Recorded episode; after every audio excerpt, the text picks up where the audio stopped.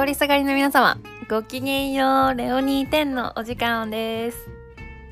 この配信では私レオニーという現役大学生が自分の目線からひたすら昭和歌謡や平成初頭の音楽を語ってみるというコーナーをしております。あの時代に思いを馳せながらでもよし今は参観日のお母さんにいそうなおばさんの昔は可愛かったアイドル姿を知るのもよし私と一緒に10分間昔の音楽を楽しみましょうという内容ですそうですね初回なので私の自己紹介をしますかね。私は東京の大学生に通う2年生で法学部に通ってます。レオニーはあだ名です。高校生の部活私オーケストラ入ったんですけど同じ楽器を弾いてた先輩にある日突然「レオニー」って言われて でそのレオニーが結構みんななんか覚えてもらいやすくってずっと大学で上京してきても「私レオニーです」って言うようになりました。そう上京してきて私の故郷は広島です。敬語だったら全然方言出ないんですけどね。時々ジャキジャキ言ってみようかなって思います。はい。で趣味は昭和歌謡を聴くの大好きなんですけど最近シナモンロール巡りを始めていてシナモンロール巡りはまあそのままなんですけどパン屋さんに行ってシナモンロールを食べ尽くすという趣味ですね。意外とパン屋さんにシナモンロールないんですよね。この趣味困るんですけど。でも東京だからたくさん、まあ、パン屋さんがあるんで幸いの幸いながら。幸いながら幸いなことに。だからまあそれはいいんですけどだから事前リサーチがめちゃくちゃ重要でなんか私もほぼ毎ちゃんと毎日自分のインスタグラムにシナモンロールアップしたいんですけどななんせシナモンロールレアレアキャラになっちゃったんで今の時代。いや過去もどうかわかんないんですけど。なのでそうですね。今は苦労してシナモンロールを探し食べて自分でレビューつけてます。星5つ中4つみたいな。ちなみに今日も食べたんですけど今日はそんなに、まあ、普通のシナモンロールで星3つって言ってます。なんでシナモンロール好きかわかんないですね。でもちっちゃい頃からシナモンロールよく食べてた。と思います。友達欲しいんですよね。シナモンロール一緒に巡ってくれる。なんか私のマブダチがあの中高一緒の子がなんか私は嗅覚が犬並みに強くってシナモンロールのあのスパイスの効いた香りは私の鼻がめげるとか言い出してなんか一緒にシナモンロール巡ってくれないんですよねそのマブたちが。なんか困ったなってことで私一人で回ってるんですけどだからこれをお聞きの私の友達は是非友人の方々是非私と一緒にシナモンロール探しをしてくれませんか？私一人で、まま、回ってるんですけどちょっと寂しいんで一人で食べてなんかうんっていうの是非シェアしたいと思います。本当に。そのマブダチに代わりシナモンローラーを探しています。はい。で本題のこのコーナー昭和歌謡平成初めの歌謡曲を知ろうというまあアイドルの曲が多いですね。私の紹介する曲は。なんで昭和歌謡が好き昔の曲が好きかっていうと歌詞がまず好きなんですよね。あの昔は歌手と作詞家と作曲家全部違う人がやっていて曲は1曲に対してその3人のプロですよね歌うプロは歌手だしえっと、作詞のプロは作詞家作曲メロディーのプロは作曲家っていう風に3つのパートに分かれてそれぞれをせあのスペシャリストが担当していたからそれぞれに抜群にいいんですよ。今は結構その作詞もあと歌うのも作曲も全部同じさあの歌手がやることが多いじゃないですか。でも昔は全然分かれててだからこそその作詞にしてもやっぱプロがやるから言葉がすごくキャッチーでなんか刺さってくるものが私はすごく多いような気がします今の曲よりもねだからその何て言うんだろう別にノスタルジー的に昔がいいからみたいな最近流行りの解雇主義的な感じでその昔のアイドルが好きだというわけではなくって単純にそのプロ意識の高さが昔の曲はすごい尊敬に値するなと思っていてわあすごいなこれ作ったのっていう感じで私はいつも聞いてます。うんそうですね。なんで好きになったかきっかけはやっぱ親の影響が強いですね。親はだいたい松田聖子ちゃんが全盛期だった頃めちゃくちゃ可愛かった頃の松田聖子ちゃんが青春時代にいたって感じの年代なのであのー、時々テレビで昔のベスト10とかの掘り出し映像が流れる時に親がいつも鼻歌とかで「私これ好きなの」とか言って自分の青春時代の思い出とともにその写真違うその曲を歌うっていうのが結構私のちっちゃい頃からずっとよくあってその影響で出会いのきっかけきっかけはそうでしたね。聞くようになりました。そうですね。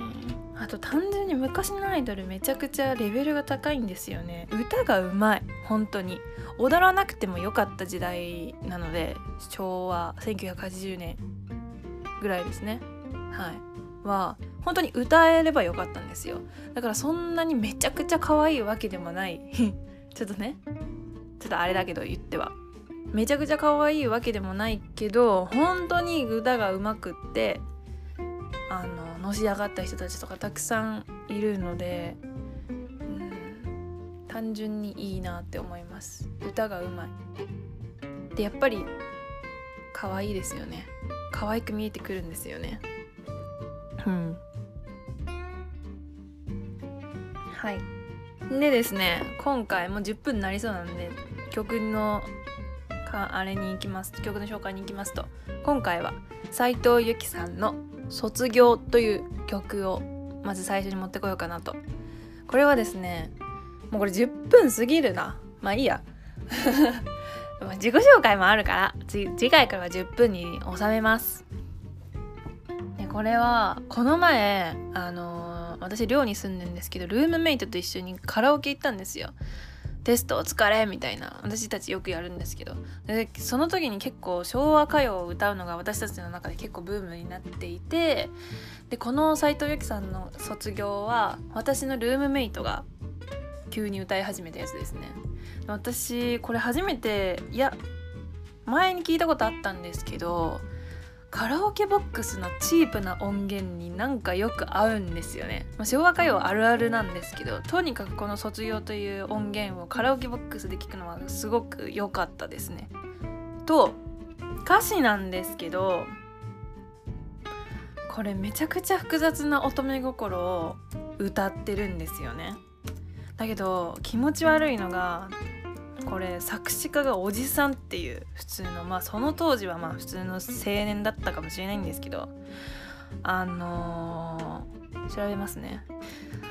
めちゃくちゃ可愛い歌詞大体おじさんが作ってるんですよね。今の秋元康みたいな。普通にめ気持ち悪いんですけど私からすれば。でもうまく乙女心掴んでんなっていう感じがするんですよね。かの有名なこの卒業松本隆さんが作詞家なんですけどこれはですね卒業式で女の人が主人公なんですけど好きな男の子の制服のボタンが欲しいねとか欲しい。一番最初の歌詞がですね制服の胸のボタンを下級生たちにねだられ頭かきながら逃げるのね本当は嬉しい癖してっていう感じですね。ほんと卒業式の日に自分の思いを馳せる人となんかいろいろに対しての自分の思い少女乙女心乙女心の思いを歌った曲なんですよね。まあおじさんなのによくこんなこと書けるなって感じなんですけどまあそれでも本当に微妙なグラデーション。少女の繊細複雑な卒業式のあの心情をズバリ書いてるんですよね。しかもなんか言葉の言い回しが可愛く可愛いというかお上品なんですよ。頭かきながら逃げるのねとか。うーん。涙は取っておきたいのとか。すごく言葉遣いがお上品。まあこれは昭和歌謡の一つの特徴だと言えるかもしれないですね。でですね。これなんか最近の卒業式ソングって「さよなら友よ」みたいな。涙流してなんか永遠の別れじゃないみたいな。次にもまた会えるさみたいな。単純な話じゃないんですよこの曲は。すごく複雑で歌詞言いますねもう。一番好きなのが「セーラーの薄いスカーフで止まった時間を結びたい。だけど東京で変わってくあなたの未来は縛れない。ああ卒業式で泣かないと冷たい人と言われそう。でももっと悲しい瞬間に涙は取っておきたいのっていう曲なんですよ。わかりますか？卒業式で泣か泣かないんですよこの女の子。泣けないって泣きたくないって言ってるんですよ。なぜならその自分の好きな人と将来も続いていきたいから。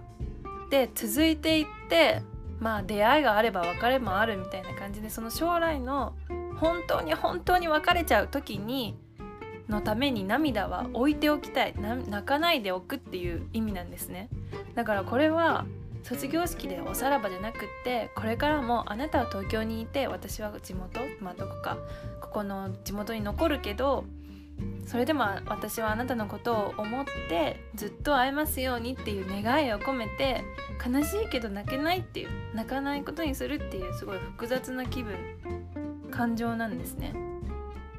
でしかももっと悲しい習慣の悲しいが喜怒哀楽の愛なんですよ。哀愁の愛なんですよ。この時代のこの年代の女の子がですよ20にも行ってないもし15歳かもしくは18歳の女の子が悲しいのかなを哀愁の愛そそうやって悲しいっていう言い言い聞かしてるというか言ってるんですよねおませですよね本当に。本当にびっくりして。でまたメロディーラインもめちゃくちゃいいんですよね。うん。で2番目の好きな歌詞が「反対のホームに立つ2人時の電車が今引き裂いた。ああ卒業しても友達ね。それは嘘ではないけれどでも過ぎる季節に流されて会えないことも知っている」っていう部分があるんですよ。時の電車が今引き裂いた反対のホームに立つ2人。なんか切ないですよね。簡単に言うと。多分この年代って女の子はそんなに大学行かなくていいみたいな年代じゃなかったんですかね。親がそうだったんですけどだから多分男の子は東京で上京して大学行くけど女の子は地元に残って、まあ、大学か専門行くか、まあ、就職するかっていうのが典型的だったんじゃないんかなと思います。だからこそ東京で行くあなたを縛れないとか時の電車が今引き裂いた反対のホームに立つ2人行き先が違うなとかそういう何て言うんだろうな時代の背景もあそういうことがここに現れてるなと思って。だからお互い住む場所が変わるんですよね。だから高校生か。そうなんですよ。だけど自分はまた会えることを期待して今は泣かないもっと悲しい瞬間に涙を取っておきたいのっていういい曲ですよね。卒業おめでとうとかまた会えなくて寂しいわとかそんな単純なものじゃないんですよね。強くて切ないちょっとなんか見えっ張りな少女の心をうまく歌った一曲が私の最近のなんか自分のマイブームな曲ですね。そのルームメイトが歌った曲なんですけど。